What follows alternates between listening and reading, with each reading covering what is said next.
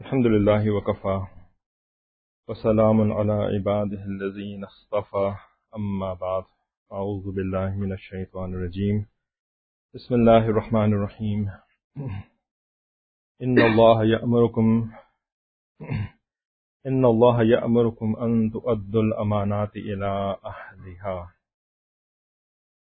وقال الله تعالى في مقام آخر والذين هم لأماناتهم وعهدهم راعون. سبحان ربك رب العزة عما يصفون وسلام على المرسلين والحمد لله رب العالمين اللهم صل على سيدنا محمد وعلى آل سيدنا محمد وبارك وسلم. اللهم أرنا الحق حقا وارزقنا اتباعه. وأرنا الباطل باطلا وارزقنا اجتنابه. ربنا زدنا علما. اس مجلس میں ہم اپنے حضرت پیر ذوالفقار احمد نقشبندی دامت برکاتہم کی کتاب مکارے میں اخلاق میں سے پڑھتے ہیں۔ مکارے میں اخلاق کے بارے میں ہمارے مشائق نے فرمایا کہ انسان کے اللہ تعالیٰ کے ساتھ واصل ہونے میں، اللہ تعالیٰ کے ساتھ جڑنے میں اخلاق حمیدہ کو اپنانا اور اخلاق رضیلہ سے اپنی ذات کو دور کرنا، یہ ایک بہت اہم حیثیت مقام رکھتا ہے۔ یعنی جب تک اچھے اخلاق پیدا نہیں ہوں گے اور برے اخلاق سے انسان اپنے آپ کو دور نہیں کرے گا، اس وقت تک اللہ تعالیٰ سے وصل نہیں مل سکتا۔ تو اس کے لیے بہت زیادہ عبادت، محنت اور مجاہدے کرنے کی بجائے ہمیں اپنے اخلاق کے اوپر محنت کرنے کی ضرورت ہے۔ کیا ہمارے اخلاق اچھے ہیں؟ تو پھر اللہ تعالیٰ ہمیں پسند فرما لیں گے۔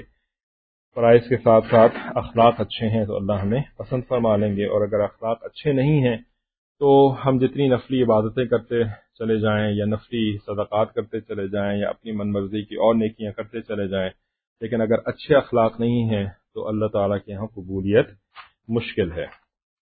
تو پھر یہ اخلاق ہیں کیا کیا؟ ہماری آسانی کے لیے ہمارے مشائق نے ان چیزوں کو کھول کھول کے بیان فرمایا۔ دس اخلاق کے اندر اس کو سمویا۔ سب سے پہلا تھا سچ بولنا، دوسرا تھا سچ کا معاملہ کرنا۔ تیسرا تھا احسان کا بدلہ دینا، چوتھا حاجت مندوں کی مدد کرنا، پانچواں سل رحمی، اور چھٹا پڑوسیوں کے حقوق ادا کرنا۔ یہ کل چھ جو ہے وہ پچھلی مجلس تک ہم نے پڑھ کے مکمل کر لیے تھے، اور آج ساتواں شروع کرنا ہے امانت داری۔ امانت داری۔ تو اب پڑھنا شروع کرتے ہیں ساتھ ساتھ جیسے ہماری ترتیب ہے۔ کہ کچھ وضاحت وغیرہ بھی چلتی رہتی ہے۔ تو سب سے پہلے فرماتے ہیں کہ امانت کے معنی کیا ہے بکارے میں اخلاق میں سے ایک خلق ہے، امانت میں خیانت نہ کرنا۔ امانت کہتے ہیں کہ ایک آدمی کسی شخص پر بھروسہ کرے، تو وہ اس کے بھروسے کو پورا کرے۔ کسی چیز پر بھرو، کسی شخص کے اوپر کسی نے بھروسہ کیا، تو اب وہ اس بھروسے کو کو یعنی ٹھیس نہ پہنچائے، پورا کرے، اس کو دھوکہ نہ دے۔ اس کو کہتے ہیں امانت کو ادا کرنا۔ یعنی بس بھروسے کو پورا کرنا، یہی امانت کو ادا کرنا ہے۔ ضروری نہیں کہ آپ پیسے ادا کریں کسی کو۔ لیکن کسی معاملے میں بھروسہ کیا ہے تو اس بھروسے کا مان رکھنا۔ امانت ایمان سے مشتق ہے۔ یعنی یہ ایمان سے ہی نکلتی ہے، یہ امانت داری کی سفر جو ہے۔ اسی سے ڈرائیو ہوتی ہے۔ اس کا عام معنی یہ ہے یعنی عام طور پہ جو لوگ اس کا معنی سمجھتے ہیں نا عوام الناس، وہ یہ ہے کہ کسی کا مال، پیسہ دوسرے بندے کے اختیار میں ہو تو وہ اس میں ڈس آنےسٹی نہ دکھائے۔ ٹھیک ہے؟ پیسے رکھوائے تو جب وہ واپس مانگے تو یہ پیسے واپس کر دیے جائیں۔ قرآن مجید میں اللہ تعالیٰ ارشاد فرماتے ہیں امنا بعضكم بعضا فليؤد الذي اؤتمنا امانته وليتق الله ربه کہ ہاں اگر تم ایک دوسرے پر بھروسہ کرو تو جس پر بھروسہ کیا گیا ہے تم ایک دوسرے پر بھروسہ کرو۔ امانت رکھو کسی دوسرے کے اوپر، بھروسہ رکھو کسی دوسرے کے اوپر۔ تو جس پر بھروسہ کیا گیا ہے اللہ تو مینا امانت وہ اپنی امانت ٹھیک ٹھیک ادا کرے اور اللہ سے ڈرے جو اس کا پروردگار ہے۔ ولیتق اللہ ربا جو اس کا پروردگار ہے، اس سے ڈر کر۔ یعنی اللہ تعالیٰ کی ناراضگی سے اور اللہ تعالیٰ کے عذاب سے ڈرتے ہوئے بھروسے کو پورا کرے۔ تو اگر کسی کے پیسے آپ کے پاس رکھوائے جائیں، تو اس کو صحیح طرح سے لوٹا دیں۔ شریعت نے اس کے بارے میں بہت زیادہ تاکید کی ہے۔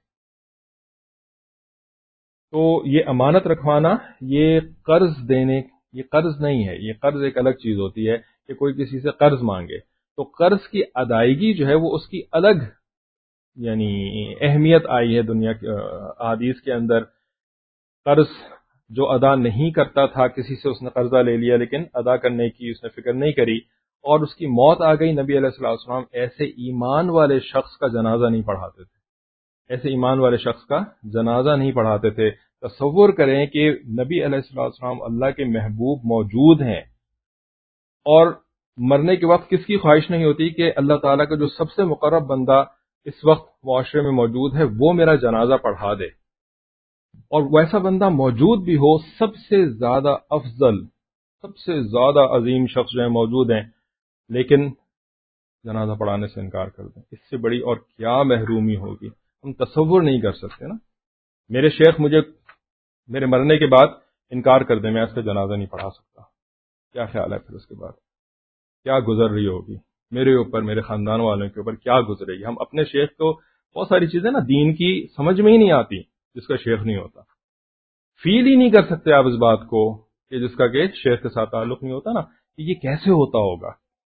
لیکن جن کا تعلق ہوتا ہے نا، وہ اپنے آپ کے اوپر جب اس کو پوز کر کے دیکھیں نا، پھر ان کو سمجھ میں آتا ہے کہ اس کا مطلب کیا ہوتا ہے۔ یہ کوئی معمولی بات نہیں ہے کہ شیخ نے انکار کر دیا جنازہ پڑھانے سے۔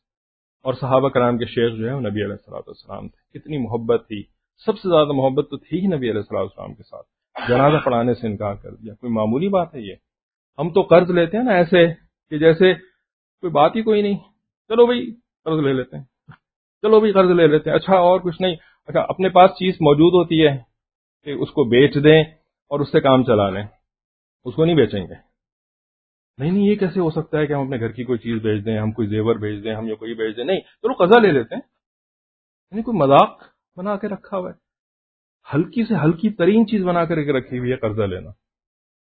اور ہمیں پتہ بھی کچھ نہیں ہوتا کہ ہم اس کو ادا بھی کر پائیں گے کہ نہیں کر پائیں گے۔ کوئی سبیل نہیں ہوتی ادا کرنے کی۔ کوئی ہم نے اس کا اہتمام نہیں کیا ہوتا ادا کرنے کا؟ کوئی ہم نے اس کے لیے ہاتھ پیر نہیں مارے ہوتے کہ جی میرے اوپر اتنا قرضہ چڑھ گیا، میں اس کو ادا کیسے کروں گا؟ نہیں۔ لیے چلے آ رہے ہیں، لیے چلے آ رہے ہیں، لیے چلے آ رہے ہیں حتیٰ کہ خواہش ضروریات پوری کرنے کے لیے نہیں، خواہشات پوری کرنے کے لیے قرضہ لے رہے ہوتے ہیں۔ تحفے تحائف دینے کے لیے قرضہ لے رہے ہوتے ہیں۔ کہ یہ کیسے ہو سکتا ہے ہم کسی کے گھر جو ہے وہ خالی چلے جائیں؟ ہم کیسے ہو سکتا ہے کہ کسی کے گھر خالی چلے جائیں؟ چلو قرضہ لے کر کے تحفہ اچھا تھا، اور وہ تحفہ کی معمولی تحفہ نہیں خریدتے۔ مہنگا ترین تحفہ خرید کر کے کسی کے گھر جاتے ہیں۔ کیوں بھائی؟ ناک کٹ جائے گی۔ تمہاری ناک کی ایسی کی تیسی۔ ناک کٹ جائے گی تمہاری۔ چھوٹا سا کوئی معمولی سا سادہ سا تحفہ تحفہ دینے کا مقصد پورا ہو جاتا ہے۔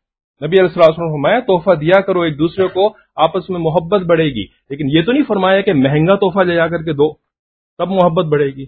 ناک کی فکر ہوتی ہے ساری کی ساری۔ آخرت کی کوئی فکر نہیں، قبر کی کوئی فکر نہیں، مغفرت کی کوئی فکر نہیں۔ جبرائیل علیہ السلام تو نبی علیہ السلام نے پوچھا کہ شہید کے سارے گناہ معاف ہو جائیں گے؟ فرمایا ہاں سارے گناہ معاف ہو جائیں گے۔ پھر چلے گئے، تھوڑی دیر بعد واپس آتے ہیں۔ اللہ تعالیٰ فرما رہے ہیں، قرض معاف نہیں ہوگا شہید کا۔ شہید کے اوپر جو قرض ہے نا کسی کا، وہ معاف نہیں ہوگا۔ وہ صاحب جو ہیں وہ سوچ رہے ہیں کہ اچھا میں جو وہ بڑی اچھی سے لڑائی لڑ کر کے کوئی مجھے شہید کر دے گا، قرضہ بھی معاف ہو جائے گا اس کے بعد۔ اب قرضہ دینے کی ضرورت نہیں ہے۔ قرضہ معاف نہیں ہوگا۔ تو قرض تو ایک بالکل ہی ڈفرنٹ قسم کا، بالکل ہی الگ ٹاپک ہے۔ یہاں پر اس کی بات نہیں ہو رہی، یہاں پر امانت کی بات ہو رہی ہے، جو کہ ایک الگ ٹاپک ہے۔ تو اگر کسی کے پیسے یا کوئی چیز آپ کے پاس رکھوائی جائے، تو اس کو صحیح طرح سے لوٹا دیں۔ شریعت نے اس کے بارے میں بہت زیادہ تاکید کی ہے۔ امانت میں خیانت کرنے والا ایمان سے خالی۔ نبی علیہ السلاۃ والسلام فرماتے ہیں کہ لا ایمان لمن لا امانت لہو۔ کہ ایمان نہیں ہے اس کے لیے، اس کے اندر کہ جس کے اندر امانت داری نہیں ہے۔ امانت داری کی صفت نہیں ہے۔ لا ایمانہ یہ جو حدیثیں ہوتی ہیں نا، لا ایمانہ اور لئی سمنا والی احادیث جو ہوتی ہیں۔ اس کی تفسیر ہمارے مشائق نے کیا فرمائی؟ اس کا مطلب یہ ہوتا ہے کہ اس کی زندگی تو مسلمانوں جیسی گزر رہی ہے، لیکن آخرت میں اس کا حشر جو ہے نا وہ کافروں جیسا ہوگا۔ یہ نبی علیہ السلّہ السلام کی امت سے خارج کر دیا جائے گا۔ یہ کوئی معمولی بات نہیں ہے، نبی علیہ السلّہ السلام کو فرما فرما دینا کہ جی وہ ہم میں سے نہیں ہے یا اس کے اندر ایمان نہیں ہے۔ اس کا مطلب یہ نہیں ہوتا وہ کہا اس بات کے اوپر متفق ہیں کہ یہ شخص کافر ہو گیا۔ بلکہ یہ انجام کے اعتبار سے فرمایا کہ اس کا انجام ایمان کے بغیر ہوگا یا اس کا انجام مسلمانوں کے درمیان نہیں ہوگا۔ اس چیز کو کس کو اس بات کی فکر ہے؟ کس کو اس بات کی فکر ہے؟ یہ ساری چیزیں تو بیان کی حد تک رہتی ہیں بس۔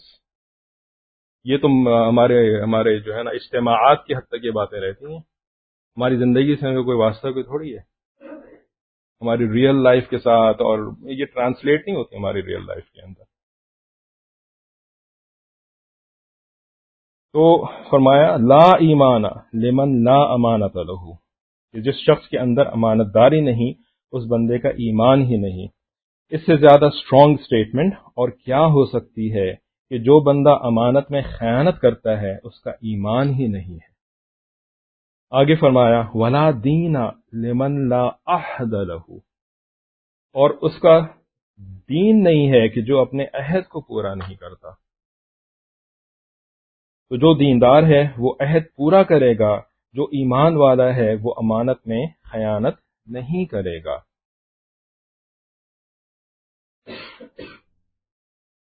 تو یہ داڑھی ٹوپی والے جو ہے نا، داڑھی ٹوپی اور کالے برقے اور ابایا اور اسکارف، یہ یہ دین کی نا بہت ہی چھوٹی چھوٹی لوازمات ہیں۔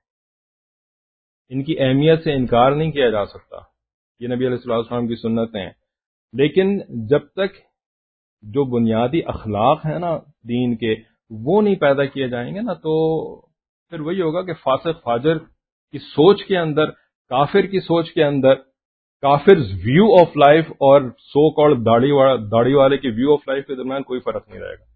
پھر یہی ہوگا کہ لوگ حیران ہوں گے کہ مولویوں کو ووٹ کیوں نہیں پڑتا؟ سارے حیران ہو رہے ہیں نا کہ جی سارے داڑھی والوں نے جا کر کے جو ہے نا وہ مولویوں کو ووٹ کیوں نہیں ڈالا؟ بھائی داڑھی ہوگی تھی، اندر نہیں ہوگی تھی، یہ ساری کی ساری باہر کی داڑھی تھی۔ یہ ساری ٹوپیاں جو ہے نا، یہ یہ دوسروں کو پہنانے والی ٹوپیاں تھیں جو کہ اپنے سر کے اوپر رکھی ہوئی تھیں تاکہ ہم دوسروں کو زیادہ آسانی سے ٹوپی کر سکیں۔ ٹوپی کرنے کا مطلب پتہ ہے، الو بنا سکیں کسی کو۔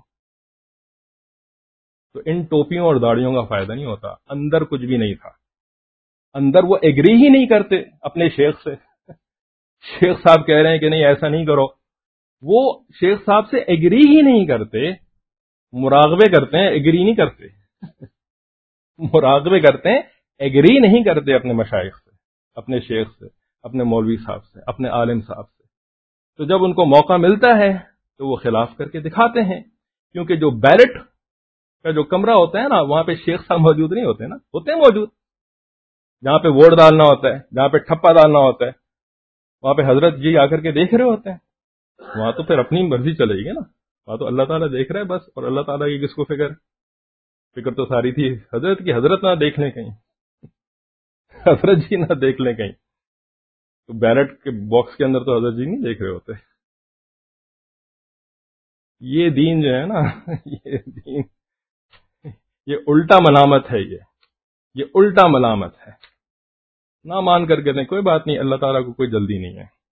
اللہ تعالیٰ is not short of time جلدی سے دنیا کو تبدیل کرو، جلدی سے تبدیلی لے کر کے آؤ، جلدی سے نیکوں کو لے کر کے آؤ، جلدی سے دنیا کو ٹھیک کرو۔ اللہ تعالیٰ is not short of time we are short of time Allah is not short of time Allah تعالیٰ can easily wait a few more generation few more generation دنیا کو ٹھیک کرنے کے لیے۔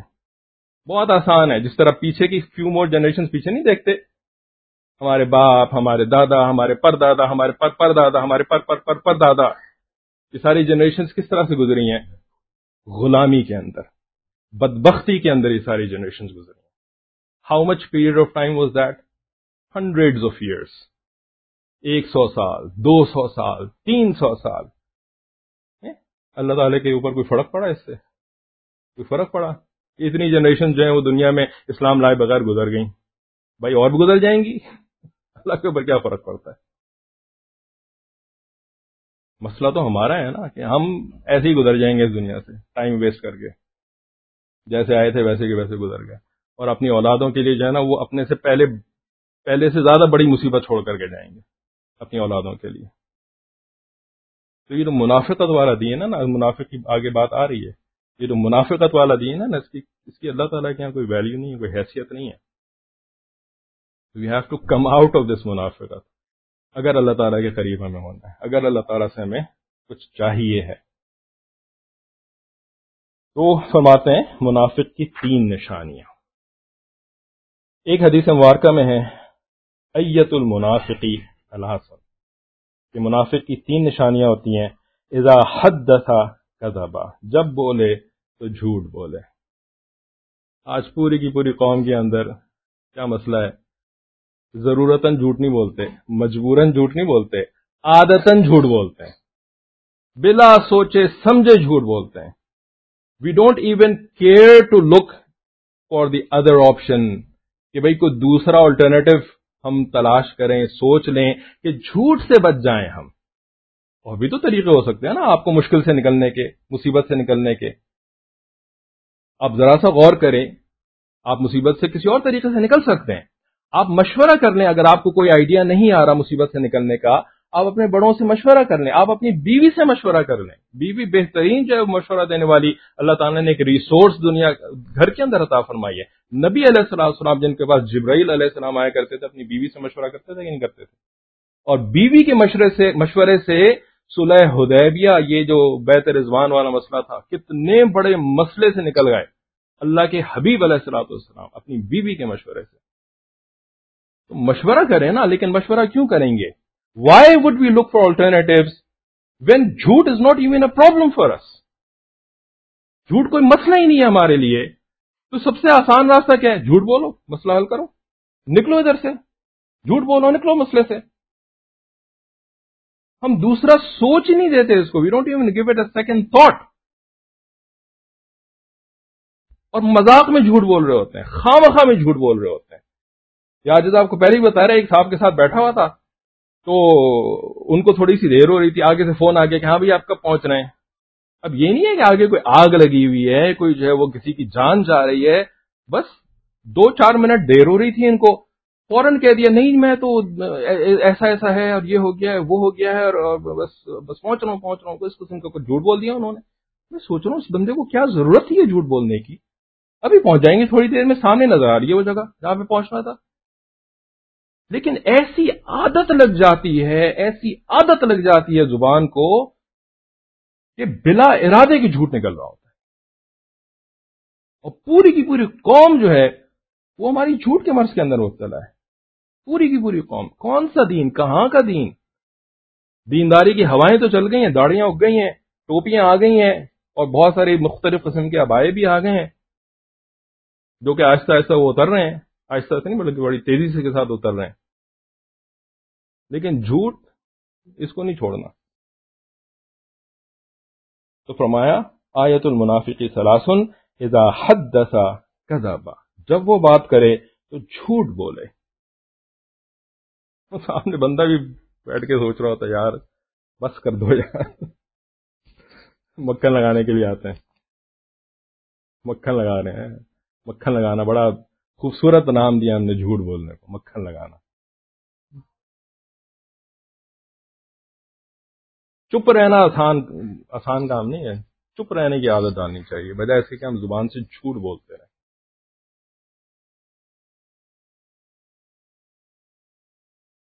اذا وعدہ اخلفا، کہ جب وعدہ کرے تو وعدہ خلافی کرے۔ وہ وعدہ ہی کیسا جو توڑا توڑا نہ جائے۔ وعدہ ہی کیا وعدہ کرنے کا جو پورا کر دیا جائے۔ وہ ادا اتومینا خانہ اور جب اس کو امانت دی جائے تو اس میں خیانت کرے۔ جس بندے میں یہ تین علامات ہوں، حدیث مبارکہ کے مطابق وہ پکا منافق ہے۔ ایک اور حدیث مبارکہ میں ہے، یتبع المؤمن على كل شيء الا الخيانه والكذب۔ کہ مومن سب کچھ ہو سکتا ہے مگر جھوٹا نہیں ہو سکتا اور خائن بھی نہیں ہو سکتا۔ امانت میں خیانت کرنے والا مومن نہیں ہو سکتا۔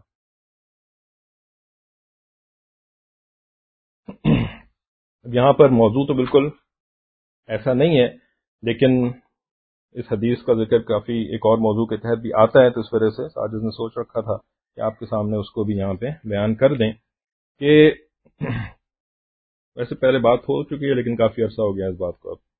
کہ یہ جو آیت المنافق فرمائی ہے نا کہ یہ تین نشانیاں ہیں منافق کی، اگر کسی کے اندر یہ تینوں نشانیاں ہیں تو وہ پورا منافق ہے۔ اور ایک اور حدیث کے مطابق چار نشانیاں ہیں کہ جب جو ہے نا وہ جھگڑے پر آتا ہے نا تو پھر بہت بری طریقے سے جھگڑا کرتا ہے، بہت برے برے الفاظ بولتا ہے اور غصہ کرتا ہے۔ تو ان کا اس، ان حدیثوں کا کیا مطلب ہے؟ ان حدیثوں سے فقہا نے کیا سمجھا ہے کہ کیا یہ شخص ویسا منافق ہو جاتا ہے جیسے کہ مدینہ طیبہ کے اندر منافقین رہا کرتے تھے؟ عبداللہ بن ابئی جیسے منافقین کہ اوپر سے اپنے آپ کو مسلمان ظاہر کرتے تھے لیکن اندر سے کافر ہوتے تھے۔ کیا ایسا شخص جو ہے وہ کافر ہو جاتا ہے؟ کیونکہ منافق تو کافر ہوتا ہے۔ نہیں۔ یہ شخص جو ہے یہ کافر نہیں ہوتا کیونکہ یہ جتنے بھی گناہ ہیں اور جتنے بڑے بڑے گناہ ہیں یہ شخص کافر نہیں ہوتا کیونکہ گناہ کبیرہ، اور یہ سارے گناہ کبیرہ ہیں۔ گناہ کبیرہ سے اہل سننا والجماعت کا اجماع ہے اس بات کے اوپر کہ کوئی کافر نہیں ہو جاتا۔ یہ معتزلہ کا عقیدہ تھا کہ گناہ کبیرہ کرنے والا جو ہے وہ کافر ہو جاتا ہے۔ یہ اہل سننا والجماعت کا عقیدہ نہیں ہے۔ یہ اعمال کے گناہ ہے عمل خراب ہوتا ہے۔ اور اس سے ایمان جو ہے نا وہ بہت کمزور ہو جاتا ہے اور اس کے اندر نفاق والی صفات آ جاتی ہیں، لیکن یہ شخص کافر نہیں ہوتا۔ ایک اور حدیث مبارکہ جس کا آج کے دور کے ساتھ بہت گہرا تعلق ہے، وہاں پر بھی نفاق کا ذکر ہے، منافق ہو جانے کا ذکر ہے۔ وہ حدیث کیا ہے؟ وہ حدیث مشہور ہے۔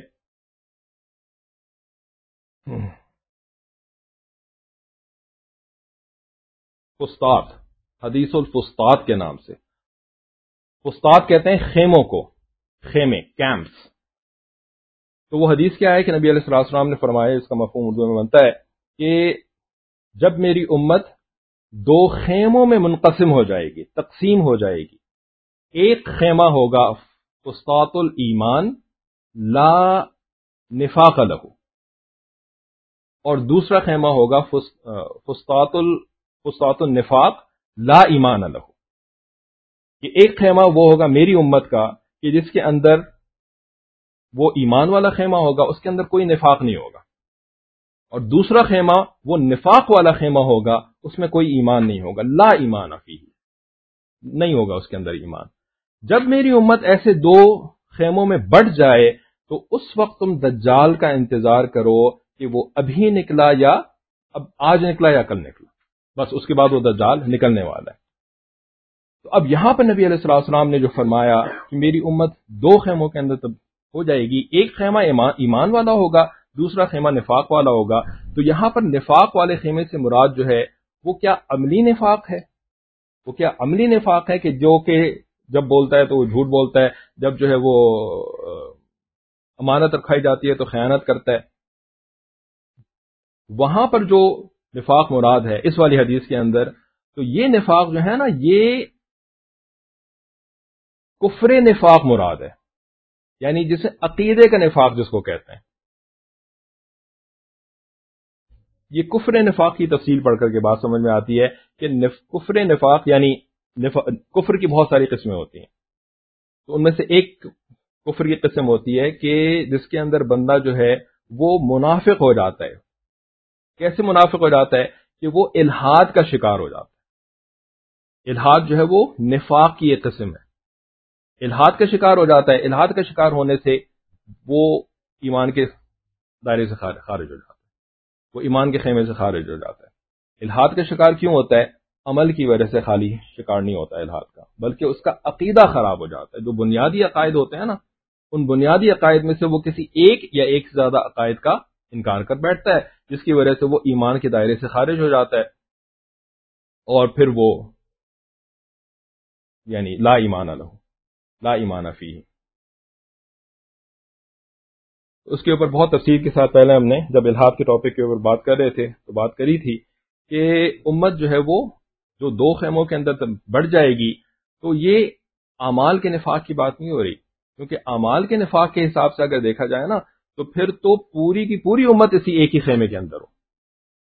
پوری کی پوری امت جو ہے نا وہ ایک ہی خیمے کے اندر ہو۔ تقریباً سوائے چند ایک کے جو کہ جن کا ایمان بڑا کام ہے اور بڑا مضبوط ہے، وہ ایمان والے خیمے کے اندر ہوں گے۔ باقی سارے کے سارے جو ہے وہ نفاق والے خیمے کے اندر ہوں گے۔ ہم سب کے سب پھر نفاق والے خیمے کے اندر ہوں گے۔ تو یہاں پر جو ہے وہ عقیدے کے نفاق کی بات ہو رہی ہے۔ اور عقیدہ جب انسان کا خراب ہو جائے نا تو پھر وہ ایمان کے دائرے سے خارج ہو جاتا ہے۔ اور یہ وقت ہوگا کہ جب دجال نکلنے ہی والا ہوگا۔ بہرحال اس کی تفصیل کبھی اور، انشاءاللہ۔ آگے بڑھتے ہیں۔ امانت کا فقدان، پہلا فتنہ۔ ایک حدیث مبارکہ میں ہے کہ ان اول ما يرفع من هذه الامه الحیاء والامانه فصلوهما الله عز وجل۔ فصلوهما فصلوهما الله عز وجل۔ یقینا اس امت میں سب سے پہلی چیز جو اٹھائی جائے گی وہ حیا اور امانت ہے۔ بس تم اللہ سے ان دونوں چیزوں کا سوال کرو۔ حیا جھجک اس کے اوپر بہت تفصیل سے خواتین کی کلاس کے اندر ریسنٹلی بات ہوئی ہے کہ یہ جو گناہ سے شرم ہے، اللہ تعالی سے شرم ہے، ایک جھجک ہوتی ہے ایک انسان کے اندر نا، یہ جھجک جو ہے وہ انسان کے اندر سے ختم ہو جاتی ہے تو پھر اس کے لیے گناہوں کا دروازہ کھل جاتا ہے۔ جیسے کہ ابھی بات ہوئی، جھوٹ کی جھجک ختم ہو گئی۔ اب جو ہے وہ دروازہ کھل گیا۔ بہت سارے گناہ کرے گا۔ جس گناہ کو بھی کر کے اگر پھنسے گا تو جھوٹ بول کر کے اس کے اندر سے نکلنے کی کوشش کرے گا۔ تو جھوٹ کی جھجک ختم ہو جاتی ہے۔ اسی طرح سے خواتین کے اندر، عورتوں کے اندر، بچیوں کے اندر جو حیا کی صفت ہوتی ہے، یہ بچپن سے ان کے اندر موجود ہوتی ہے۔ اللہ تعالیٰ نے ان کی فطرت کے اندر حیا رکھی ہے۔ جب وہ اس دنیا کے اندر آتی ہیں نا بچیاں، تو ان کی فطرت میں اللہ نے حیا رکھی ہوئی ہوتی ہے۔ لیکن پھر ماحول، معاشرے کی وجہ سے، گھر کے ماحول کی وجہ سے جو اسکول کالجز کا ماحول ہوتا ہے اور جو میڈیا کا ماحول ہوتا ہے، اس کی وجہ سے جو ہے نا، وہ ان کے اندر سے حیا کوٹ کوٹ کر کے نکال دی جاتی ہے۔ یہ جو والدین کہتے ہیں نا، میں نے اپنی بچی کو بولڈ بنانا ہے۔ What does it mean bold بنانا ہے؟ کہ چھپکلی آئے تو وہ نہ ڈرے۔ میں نے اپنے بچوں کو چھپکلی سے جو ہے وہ زیادہ مضبوط بنانا ہے۔ میں نے اس کو اتنا بولڈ بنانا ہے کہ جی وہ جو ہے وہ سانپ سے نہ ڈرے۔ میں نے اس کو بولڈ بنانا ہے کہ وہ آگ سے نہ ڈرے۔ یہ مطلب ہوتا ہے والدین کا کہ میں نے اپنی بچی کو بولڈ بنانا نہیں، بچی کو بولڈ بنانے کا مطلب یہ ہوتا ہے کہ she can stand and look straight in the eye وہ کسی بھی سچویشن کو جو ہے وہ فیس کر سکے۔ کون سی سچویشن کی بات ہو رہی ہے؟ یہ نہیں کہ شور مر جائے گا تو وہ فیس کر سکے۔ بلکہ وہ مردوں کو فیس کر سکے۔ وہ دنیا کے اندر باہر نکل کر اپنا جو ہے وہ لوہا منوا سکے، جس کو کہتے ہیں صنف آہن بن سکے۔ اللہ کے نبی علیہ السلام عورتوں کو فرماتے ہیں کہ یہ صنف نازک ہیں، یہ تو آپ گینے ہیں۔ اور یہ چاہتے ہیں کہ یہ آپ گینوں سے نکل کر کے جو ہے نا وہ کچھ صنف آہن بن جائیں تاکہ یہ بڑھاپے کا سہارا بن سکے۔ ہمارے بھائی جو ہے وہ بھوپال ایئرپورٹ کے ہوئے بیٹھے ہوئے تھے۔ تو وہاں پر انہوں نے ایک پوسٹر دیکھا، اس کی تصویر کھینچ کر کے مجھے بھیج دی۔ اس میں لکھا ہوا تھا کہ اپنی بچیوں کو پڑھاؤ تاکہ وہ تمہارے بڑھاپے کا سایہ، کا سہارا بن سکیں۔ کو معمولی چیز نہ سمجھو۔ میں نے کہا ان کے پاس بیٹے تو ان کے ہاتھ آنے نہیں ہیں۔ جو ان کے بڑھاپے کا سہارا بنے۔ تو اب لے دے کر کے بیٹیاں ہی رہ گئی ہیں۔ بیٹیوں کو پڑھاؤ تاکہ وہ تمہارے بڑھاپے کا سہارا بنے۔ ان کو اپنی زندگی نہیں گزارنے دینا۔ ان کی شادی نہیں کرنا کہ وہ اپنے شوہر کے ساتھ جو ہے سکون اور اطمینان کے ساتھ زندگی گزار سکیں، بلکہ ان کو اپنے گھر کے اندر رکھنا تاکہ وہ کما کر کے لا سکیں تمہارے لیے۔ بہو کو لے کر کے آتے ہیں، ڈاکٹر آئے گی، انجینئر آئے گی، اچھی کوالیفائڈ بہو لے کر کے آئے گی کو لے کر کے آتے ہیں۔ کیوں بھائی؟ تاکہ وہ کما کے لے کر کے آئے گی۔ She will be a bread earner تو پھر ظاہر سی بات ہے، جب ایسی بہو آئے گی تو پھر وہ کمائی کے زیادہ سے زیادہ لے کر کے آ سکتی ہے۔ پھر وہ آپ کے بیٹے کے دل کا اطمینان تو نہیں بن سکتی۔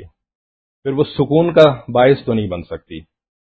پھر اس کی تو اپنی زندگی ہوگی، اس کی تو اپنی لائف ہوگی۔ She will be a career woman she will be independent she will be empowered تو پھر وہ آپ کے سامنے جھک کر کے کیوں رہے گی؟ آپ کی مان کر کے کیوں چلے گی؟ آپ کی بیٹے کی مان کر کے کیوں چلے گی؟ اس کو کیا ضرورت ہے؟ وہ تو ایک ٹانگ مارے گی نا ادھر سے۔ ذرا سے تم نے بکواس کری، میں ادھر سے تمہیں لات ماروں گی اور اب I can earn for myself I can stand on my own feet پھر وہ چلی جائے گی اور پھر چلی جا کر کہاں جائے گی؟ اپنے ابا کے گھر جائے گی تاکہ بڑھاپے کا سارا بن سکے۔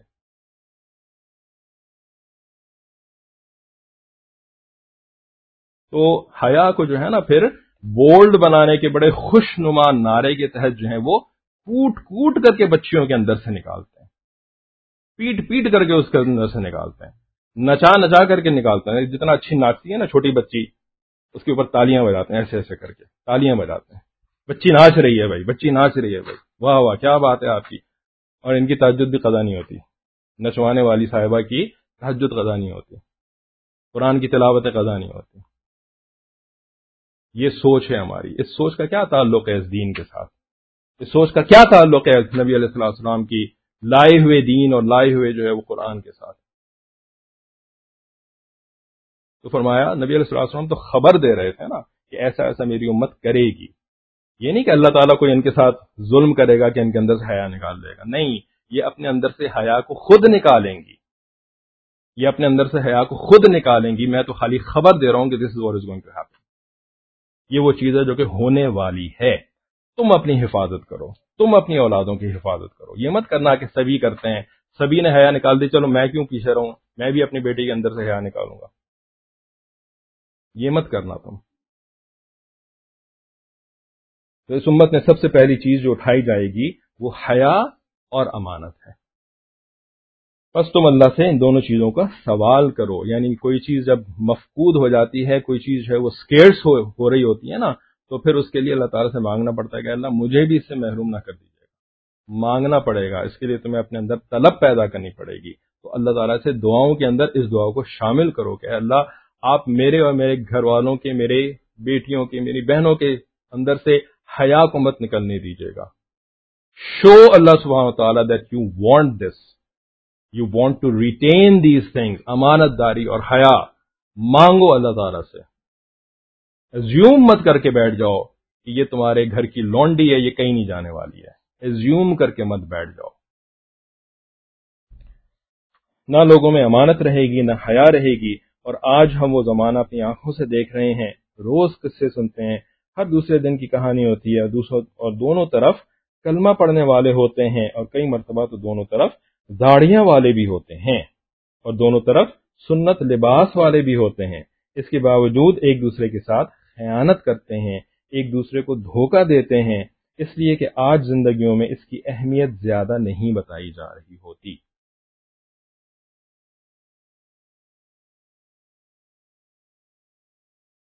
پچھلے دونوں کلاس کے اندر اس طرح کے ایک ٹاپک کے اوپر بات ہو رہی تھی، تو کسی خاتون نے جو ہے وہ اپنا مشاہدہ لکھا کہ ان کے جاننے والی جو ہے نا وہ ایک بہو ہیں۔ اور گھر کے اندر جو بھابھی ہیں، تو بہو جو ہے وہ حافظہ ہیں اور بھابھی عالمہ ہیں۔ بہو حافظہ ہیں، بھابھی عالمہ ہیں اور دونوں کے درمیان اتنی نفرت ہے اور اتنی یعنی دشمنی ہے۔ میں نے ان سے یہ کہا، کلاس کے اندر پھر اس کو ڈسکس کیا۔ میں نے کہا کہ اگر یہ جو بہو ہوتی ہیں نا، یہ ہوتی سنگر، گانے والی اور جو بھابھی تھیں، وہ اگر ہوتی ڈانسر۔ بہو ہوتی سنگر، بھابھی ہوتی ڈانسر۔ تو کیا آپ اپنا جو مشاہدہ لکھ رہی ہوتی، اس میں آپ یہ لکھتی کہ بہو ڈانسر ہے اور بھابھی سنگر ہے، لیکن ان دونوں کے درمیان اتنی دشمنی ہے؟ لیکن ان دونوں کے درمیان اتنی نفرت ہے؟ کیا آپ یہ لکھتی؟ ہرگز نہیں۔ آپ یہ کیوں لکھتی؟ کیونکہ یہ ان کا ذاتی فیل ہے اور یہ یعنی بہو اور یعنی سنگر اور ڈانسر ہونا تو کوئی اچھی بات نہیں ہے نا کہ بھئی اس کی وجہ سے آپس میں پیار محبت سے رہنا چاہیے۔ Since you are singing since you are dancing so you should be living in harmony with love ایسا نہیں ہے نا۔ لیکن چونکہ وہ حافظ قرآن ہے، چونکہ یہ عالم دین ہے you made sure to mention this کہ دیکھو، حافظہ ہونے کے باوجود، عالمہ ہونے کے باوجود پھر بھی ان کے درمیان ایسی پکی دشمنی ہے۔ تو اب یہ جو معاملہ ہے نا، یہ ان کا ذاتی معاملہ نہیں رہ گیا، بلکہ دین بھی اس کے اندر گھسیٹ لیا گیا ہے۔ دین کو اس کے اندر گھسیٹ لیا گیا ہے۔ اب یہ صرف ان کا ایک ذاتی فیل نہیں ہے، بلکہ یہ قرآن مجید حافظہ صاحبہ جو ہیں، وہ قرآن مجید کی بدنامی کا سبب بن رہی ہیں، اور عالمہ صاحبہ جو ہیں، وہ علم دین کی بدنامی کا سبب بن رہی ہیں۔ اور ہر بندہ جو اس کا تذکرہ کرے گا، وہ ان کا خالی نام نہیں لے کر کے تذکرہ کرے گا، بلکہ ان کی دونوں کی ان صفات کا بھی نام لے کر کے تذکرہ کرے گا۔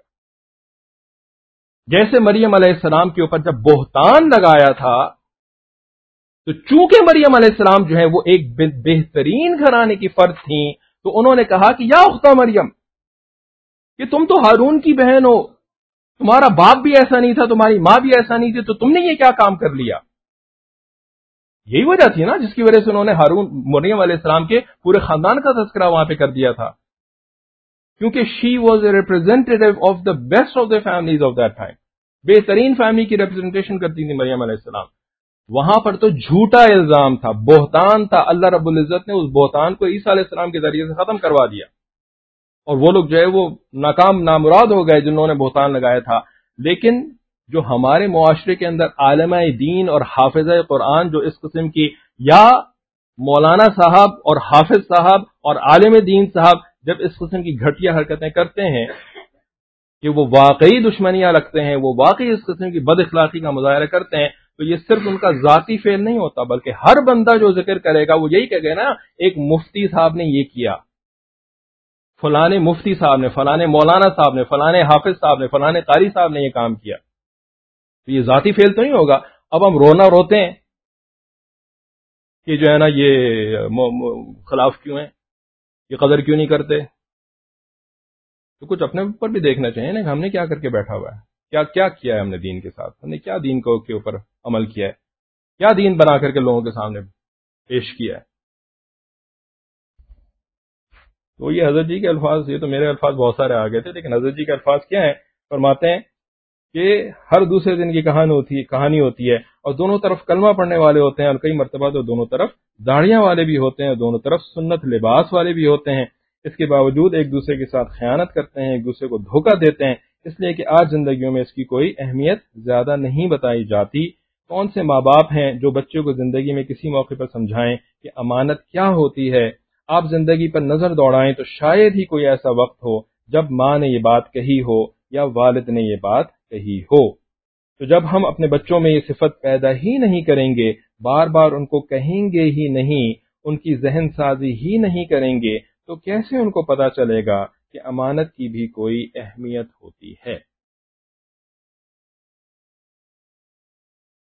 تو یہ چیز تو سکھانے سے آتی ہے نا۔ انسان جو ہے وہ یعنی اپنے عالم الروا سے سیکھی سکھائی تو یہ چیزیں نہیں لے کر کے آ رہا ہوتا۔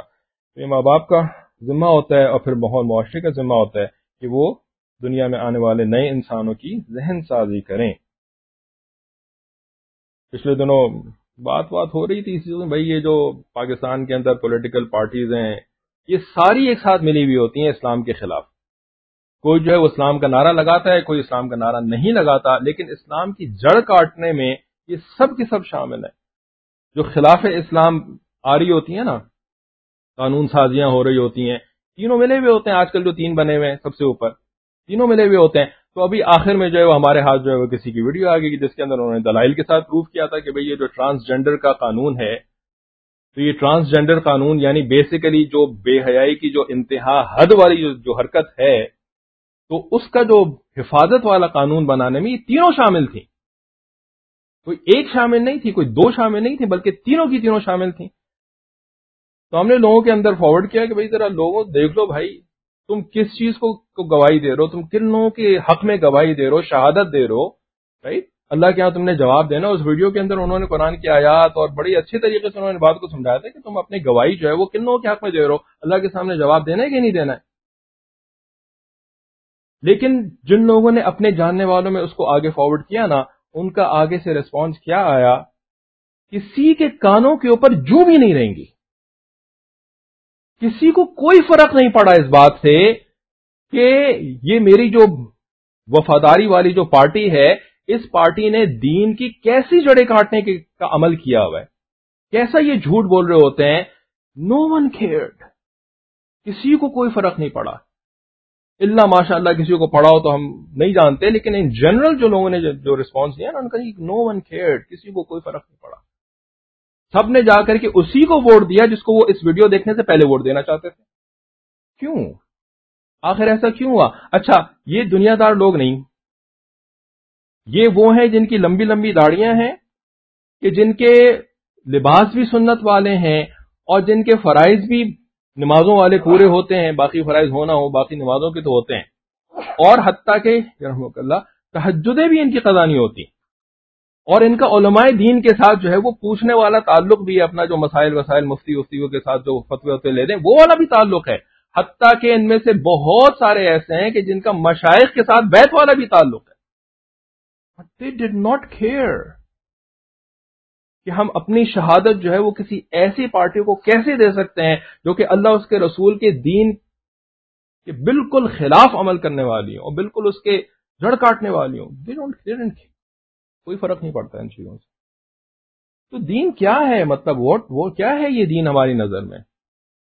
دین کی تعریف کیا ہے ہمارے نظر میں؟ یہی داڑھی، ٹوپی، جبے اور امامے اور اس قسم کی شغلیات۔ یہی ہمارا دین پورا کا پورا۔ ہمارے دل کے اندر دھڑکنے والا ایک دل نہیں ہے، زندہ دل نہیں ہے۔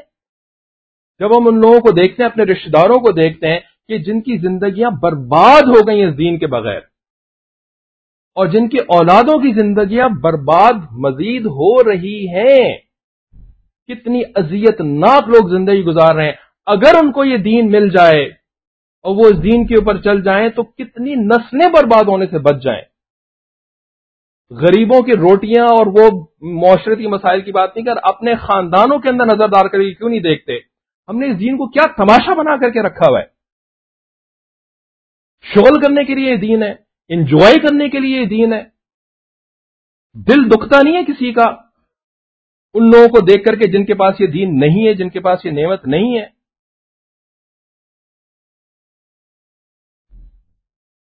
بس ایک اپنا نظام بنایا ہوا ہے اور اس کے اندر خوش۔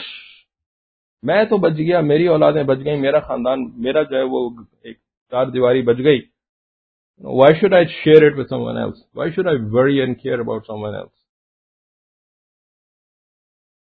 دین النسیہ، اللہ کے نبی علیہ السلام السلام جو ہے نا، وہ فرما کے چلے گئے دنیا سے۔ وہ چلے گئے آپ کیا وہ کیئرس جبھی تو پابندیاں لگے کہ لگے چلی جا رہی ہیں۔ لگتا ہے نبی علیہ السلام ہماری شکل نہیں دیکھنا چاہتے۔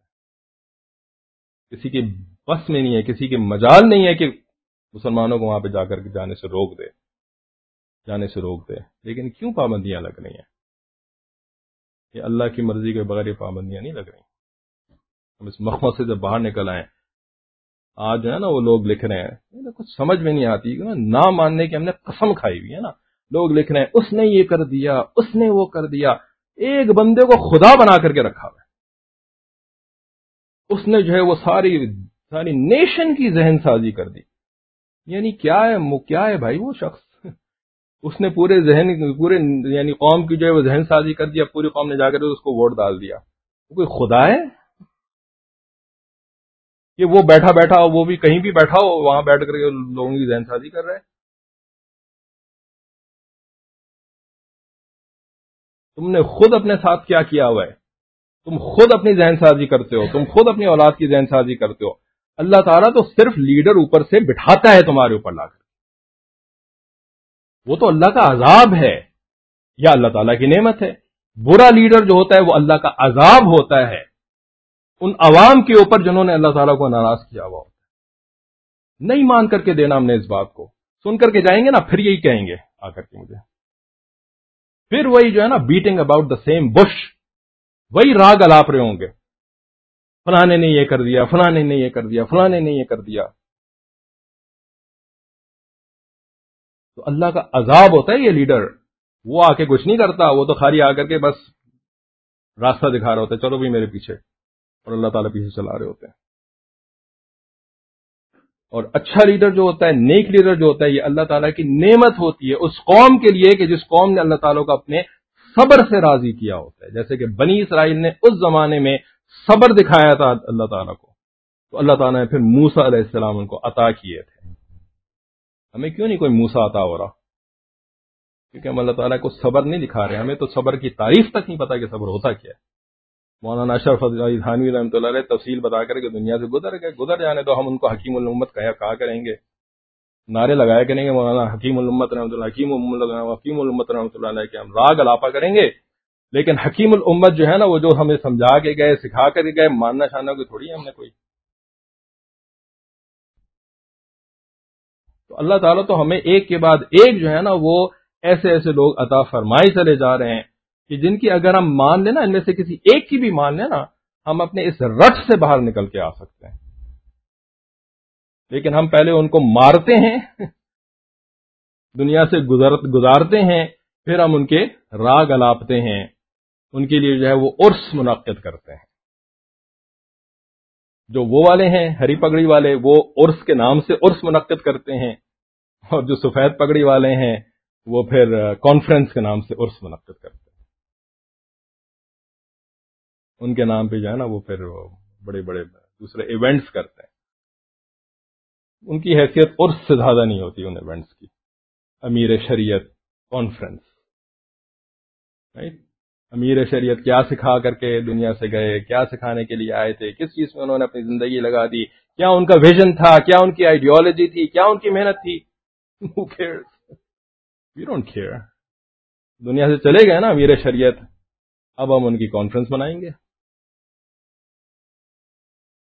وہ والے ہوتے جن کو ہم بدتی کہتے ہیں۔ بدتی تو خیر سارے کے سارے ہی ہیں۔ کوئی کسی شکل کی بدت کوئی کسی شکل کی بدت تو جن کو ہم بدتی کہتے ہیں تو وہ جو ہے وہ باقاعدہ چادروں کے ساتھ اور پھولوں کے ساتھ عرس بنا رہے ہوتے ہیں۔ دس از دا ڈفرنس یہ فرق ہے ان میں اور ہم میں۔ ہم چادریں نہیں چڑھاتے، ہم پھولوں کی پتیاں نشاور نہیں کرتے، ہم ڈھول ڈھماکے نہیں کرتے۔ ہم نے کمال کر لیا بھائی۔ بدتوں سے بچ گئے ساری کی ساری ہم بدتی نہیں ہیں۔ تو بدت بس یہی ہے نا، چادر چڑھا دینا بدت ہے، پھولوں کی پتیاں نشاور کر دینا بدت ہے رائٹ اور دوسری کوئی چیز بدت نہیں ہوتی، جو ہم نئی دین کے اندر مستقل ایجاد کرے چلے جا رہے ہیں، کرے چلے جا رہے ہیں، کرے چلے جا رہے ہیں، وہ سب بدتیں نہیں ہیں، کیونکہ وہ ہم کر رہے ہیں۔ ایک بھائی صاحب نے علامہ اقبال کا شعر لکھ مارا کہ جو جمہوریت ہے نا، یہ جمہوریت تو کیا ہے کہ اس کے اندر علامہ اقبال کا شعر ہے، مجھے یاد نہیں ہے۔ کہ جمہوریت جو ہے نا یہ تو اس میں تو سر گنا کرتے ہیں، سر کے اندر نہیں گنا کرتے۔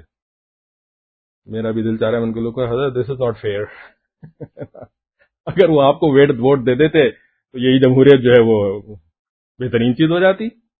آپ، اب انہوں نے آپ کو ووٹ نہیں دیا، اب جو ہے آپ کا علامہ اقبال کا شعر یاد آ رہا ہے۔ اب علامہ اقبال کا شعر یاد آ رہا ہے۔ کل کیوں نہیں یاد آ رہا تھا؟ پرسوں کیوں نہیں یہ بات یاد آ رہی تھی؟ تو اس قسم کا جو سلیکٹو دین ہے نا، یہ نہیں چلتا۔ It does not run does not even walk ہمیں اپنے گریبانوں کے اندر جھانک کر کے بڑی سیریسلی دیکھنے کی ضرورت ہے کہ ہم کون سے والے دین پہ عمل کر رہے ہیں۔ ہم نے کس چیز کو دین کا نام دیا ہوا ہے؟ کس چیز کو ہم نے دین کا نام دیا ہوا ہے؟ کس خوش فہمی کے اندر ہم اپنے بارے میں اور اپنی قوم کے بارے میں مبتلا ہوئے ہوئے ہیں۔ آخر الدعوانا الحمد للہ رب العالمین۔ بسم اللہ الرحمن الرحیم۔ ہمارے اکابرین بڑوں کا طریقہ رہا ہے کہ وہ بیان کے بعد توبہ کلمات پڑھاتے ہیں اور اس کے بعد سے دعا فرماتے ہیں۔ تو بظاہر ایسا لگ رہا لگ رہا ہوتا ہے کہ جیسے یہ سب روایات ہیں، ان روایات کا کوئی فائدہ نہیں ہے۔ کب تک اسی طرح سے بس روایتی طور پہ فالو کرتے رہیں گے تو چھوڑو ان روایات کو۔ لیکن یہ مسئلے کی غلط تشخیص ہے کہ چھوڑو ان روایات کو، اب کوئی نیا طریقہ اختیار کرتے ہیں ہمارا مسئلہ یہ نہیں ہے کہ ہم ان روایات کی وجہ سے ہم پیچھے ہیں یا ہم ان روایات کی وجہ سے دین کے اوپر عمل نہیں کر پا رہے۔ بلکہ ہمارا مسئلہ یہ ہے کہ ہم ہم نے ان روایات کے اندر سے روح کو نکال دیا ہے۔ ان کی روح کو ہم بھول گئے ہیں۔ تو ہمارا حل وہ کوئی نئی چیز ایجاد کرنا یا نیا طریقہ دریافت کرنا نہیں ہے، بلکہ پیچھے جانا ہے۔ اور جو ہمارے اکابرین مشائقی اور علماء کی اور اسلاف کے جو طریقے تھے، ان کو صحیح معنوں میں پرزرو کرنا ہے اور اپنی زندگی میں ان کو لے کر کے آنا ہے۔ یہ ہمارا مقصد ہے اور یہی ہمارا حل ہے۔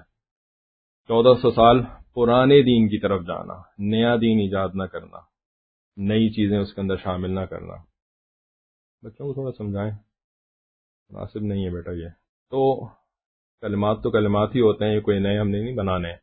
بس جس کی نیت ہوگی کہ وہ صحیح معنوں میں توبہ کرنا چاہتا ہے، اپنی غلطیوں سے، اعمال کی غلطیوں سے، سوچ کی غلطیوں سے، فکر کی غلطیوں سے وہ توبہ کرنا چاہتا ہے، تو اللہ تعالیٰ اس کے سوچ اور فکر کو اور اس کی نیت کو جانتے ہیں اور اس کو ان سے توبہ کی توفیق نصیب ہوگی۔ اور جو نہیں چاہتا تو وہ کلمات کو زبان سے پڑھے گا اور خالی اگر اتباع کی نیت سے پڑھے گا تو اس کو اتباع کا فائدہ مل جائے گا۔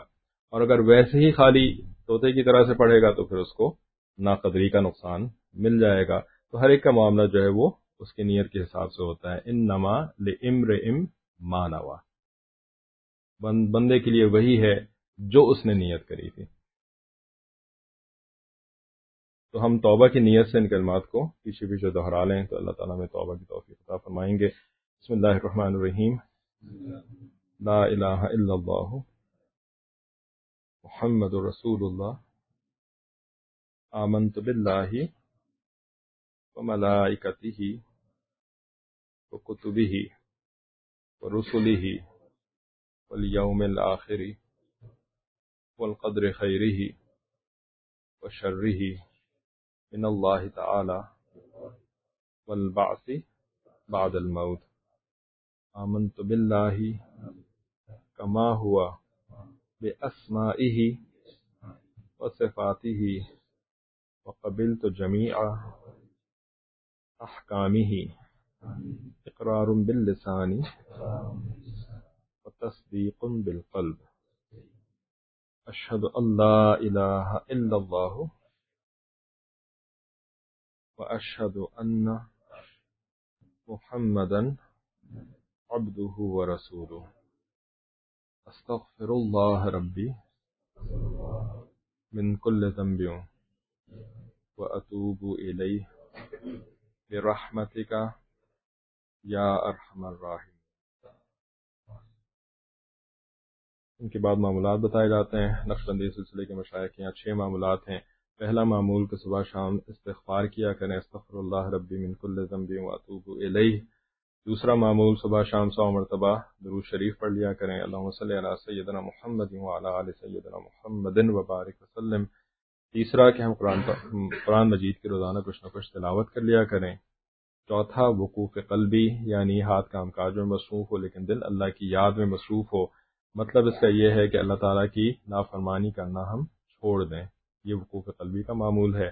پانچواں معمول یہ ہے کہ ہم تھوڑی دیر کے لیے آنکھوں کو بند کر کے سر کو جھکا کے بیٹھ جائیں اور دل کی طرف متوجہ ہو کر کے یہ تصور کریں کہ اللہ کی رحمت آ رہی ہے، میرے دل میں سما رہی ہے، میرے دل سے گناہوں کی ظلمت اور سیاہی دور ہو رہی ہے اور میرا دل کہہ رہا ہے، اللہ اللہ اللہ۔ یہ سوچ کر کے پھر تھوڑی دیر اس آواز کو سننے کی کوشش کرتے رہیں۔ یہ پانچواں معمول یعنی مراقبہ کہلاتا ہے۔ یہ کل پانچ معمولات ہیں اور چھٹا معمول جو ہے وہ رابطہ شیخ کا لاتا ہے یعنی اپنے شیخ کے ساتھ رابطے میں رہنا، ان سے دین کو سیکھنا اور اپنی زندگی کے اندر اپلائی کرنے کے طریقے ان سے مشورہ کرتے رہنا۔ جیسے پیچھے بیان کے اندر بھی بات ہوئی تھی کہ بھئی اگر آپ کسی سچویشن کے اندر پھنس گئے ہیں، جس کے اندر بظاہر نکلنے کا راستہ صرف جھوٹ ہے، تو بھئی جائیں اپنے شیخ کے ساتھ مشورہ کر لیں۔ آج کل تو واٹس ایپ کے اوپر اسی وقت بھی مشورہ کیا جا سکتا ہے، فون کیا جا سکتا ہے کہ میں اس مسئلے میں پھنس گیا ہوں تو مجھے اس سے نکلنے کا کوئی راستہ آپ بتائیں یا آپ میرے لیے دعا کر دیں تاکہ اللہ تعالیٰ میرے دل میں کوئی بات ڈال دے اس طریقے سے انسان بڑے بڑے گناہ کبیرہ سے بچ جاتا ہے۔ تو رابطہ شیخ کا معمول جو ہے وہ یہی معمول ہے۔ وہ ایسا نہیں ہے کہ جی وہ بیٹھ کر کے شیخ شیخ شیخ شیخ جو ہے وہ ود کر رہے ہوں گے یا شیخ کے اوپر جو ہے وہ درود پڑھ رہے ہوں گے نوز باللہ، یا شیخ کی تلاوت کر رہے ہوں گے۔ یہ نہیں ہے رابطہ شیخ کا مطلب۔ رابطہ شیخ کا مطلب یہ ہے کہ اپنی پریکٹیکل لائف کے اندر دین کو میں نے کیسے اپلائی کرنا ہے، یہ جو ہے وہ سیکھ کر کے چلنا۔ یہ کل چھ معمولات ہیں۔ ان معمولات کے اوپر اگر ہم اخلاص کے ساتھ اللہ کو راضی کرنے کی نیت سے چلیں گے کریں گے ان کو، کریں گے تو اللہ تعالیٰ کی محبت دل میں پیدا ہوگی اور گناہوں کی نفرت دل کے اندر آئے گی اور یہی مقدمہ ہوتا ہے کسی کے نیک بن جانے کا۔ بس دعا کر لیتے ہیں، سبحان ربی اللہم صلی علی سیدنا محمد وعلا آل سیدنا محمد وبارک وسلم۔ ربنا ظلمنا أنفسنا وإن لم تغفر لنا وترحمنا لنكونن من الخاسرين.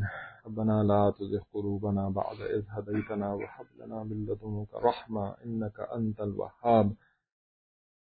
اللهم أرنا الحق حقا وارزقنا اتباعه وأرنا الباطل باطلا وارزقنا اجتنابه. اللهم اجعلنا حبك وحب من يحبك وحب عمل يبلغنا إلى حبك.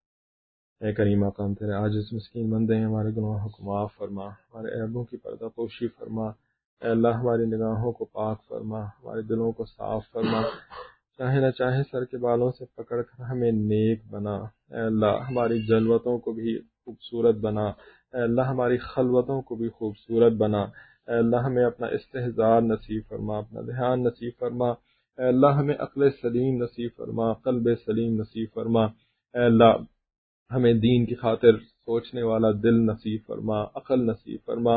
اے اللہ، ہمیں اس دین کو صحیح معنوں میں سمجھنے کی توفیق نصیب فرما۔ اے اللہ، علم نافع نصیب فرما، عمل صالح نصیب فرما۔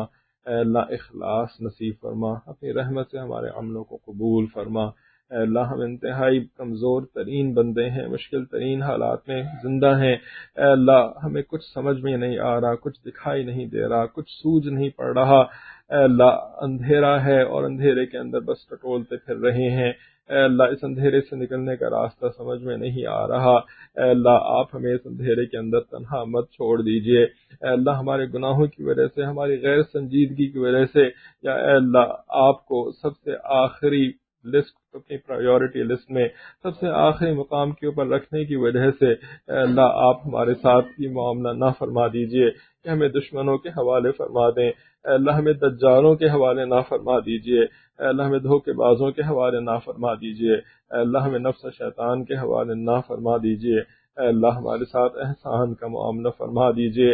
اے اللہ ہم اب عدل کے تو بالکل متحمل نہیں ہو سکتے۔ اے اللہ انصاف کے متحمل نہیں ہو سکتے۔ کیونکہ ہمارے اعمال کے اوپر اگر ہمارے ساتھ انصاف کیا گیا تو اے اللہ ہم تو بہت بڑے عذاب کے مستحق بن چکے ہیں۔ اے اللہ ہمارے ساتھ احسان کا معاملہ فرما دیجیے۔ ہمارے گناہوں سے صرف نظر کر لیجیے۔ اے اللہ درگزر فرما دیجیے۔ اے اللہ ہمارے جھوٹ کو معاف فرما دیجیے۔ اے اللہ ہماری خیانت کو معاف فرما دیجیے۔ اے اللہ، اس دین کے ساتھ جو ہم نے خیانت مچا رکھی ہے، اے اللہ، جو ہم آپ کے ساتھ جھوٹ پچہتر سال پچہتر سال سے بولتے چلے آ رہے ہیں اور پوری دنیا کے ساتھ جھوٹ بولتے چلے آ رہے ہیں اور اے اللہ، اپنے آپ کے ساتھ اور اپنے عوام کے ساتھ جھوٹ بولتے چلے آ رہے ہیں۔ اے اللہ، اس جھوٹ کے اوپر ہمیں توبہ کرنے کی توفیق عطا فرما دیجیے۔ اے اللہ، ہمیں اس کی اس کو اس کو سمجھنے کی توفیق عطا فرما دیجیے۔ اے اللہ، ہم نے یہ ملک آپ کے نام کے اوپر حاصل کیا تھا۔ آپ کے کلمے کا نعرہ لگا کر کے حاصل کیا تھا۔ لیکن اے اللہ، ہم نے اس ملک کے اندر کلمہ لاگو کرنے کا تو کوئی بھی اہتمام نہیں کیا۔ صرف ہماری چند اکابرین، چند بشائر جو ہیں، انہوں نے مدارس بنائے، خانقاہیں بنائی اور کوشش کری کہ عوام جو ہے وہ دین کی طرف مائل ہو جائے۔ جس مقصد سے ملک حاصل کیا ہے، اس مقصد کو پورا کرنے کی طرف لگ جائے۔ لیکن اے اللہ، کسی نے ان کو، اے اللہ ان کی طرف توجہ نہیں کری۔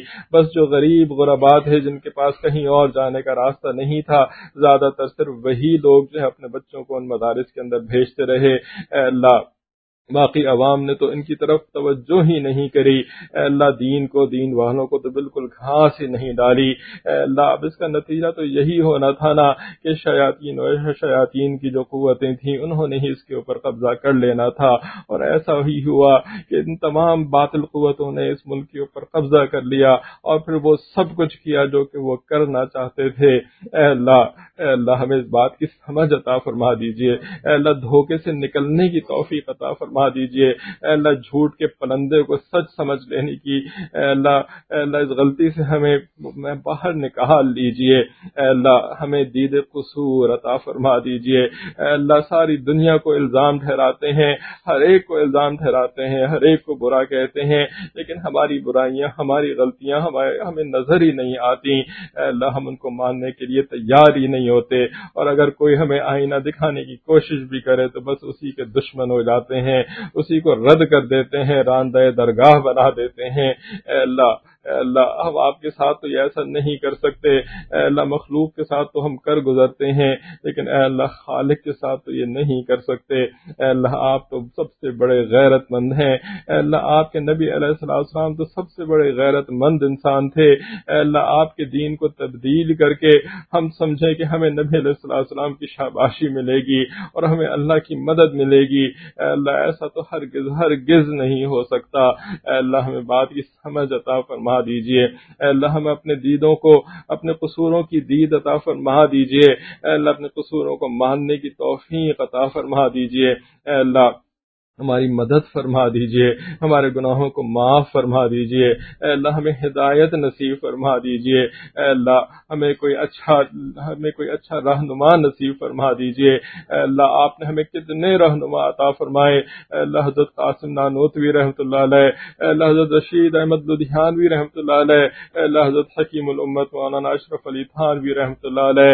اے اللہ، حضرت شیخ الحدیث زکریہ رحمۃ اللہ علیہ، اے اللہ، حضرت مفتی محمد شفیع رحمۃ اللہ علیہ، حضرت علامہ یوسف بن نوری رحمۃ اللہ علیہ، اے اللہ، کیسے کیسے بڑے بڑے اکابرین آپ نے ہمیں عطا فرمائے، کیسے کیسے اہل نظر عطا فرمائے، اہل فکر عطا فرمائے، اور ہمارے اپنے دور کے اندر، اے اللہ، ہمارے مشائق ابھی تک زندہ ہیں، اے اللہ، ہمارے حضرت جی پیر ذوالفقار احمد نقشبندی تعمکاتہم اے اللہ، ان کی جو نظر ہے، ان کی جو فکر ہے، ان کی جو سوچ ہے، اے اللہ، یہ سب آپ نے ہمارے درمیان زندہ رکھ رکھے ہوئے ہیں۔ حضرت حضرت شیخ الاسلام مفتی محمد تقی عثمانی بکاتہم اے اللہ، کیسے کیسے جبال العلم اور جبال فکر جو ہے وہ ہمارے درمیان موجود ہیں۔ لیکن اے اللہ، ہم نے کسی کی بھی قدر نہیں کری۔ اے اللہ، ہم نے کسی کی بھی سوچ کو نہیں اپنانے کی کوشش کری۔ اے اللہ، کسی کی بھی فکر کو اے اللہ، اپنی فکر بنانے کی کوشش نہیں نہیں کری۔ زیادہ سے زیادہ ہم نے ان کے سامنے دھوکے کا ایک ادب والا مظاہرہ کرنے سے زیادہ اے اللہ، ہم نے اس سے زیادہ اور کچھ کرنے کی کوشش نہیں کری۔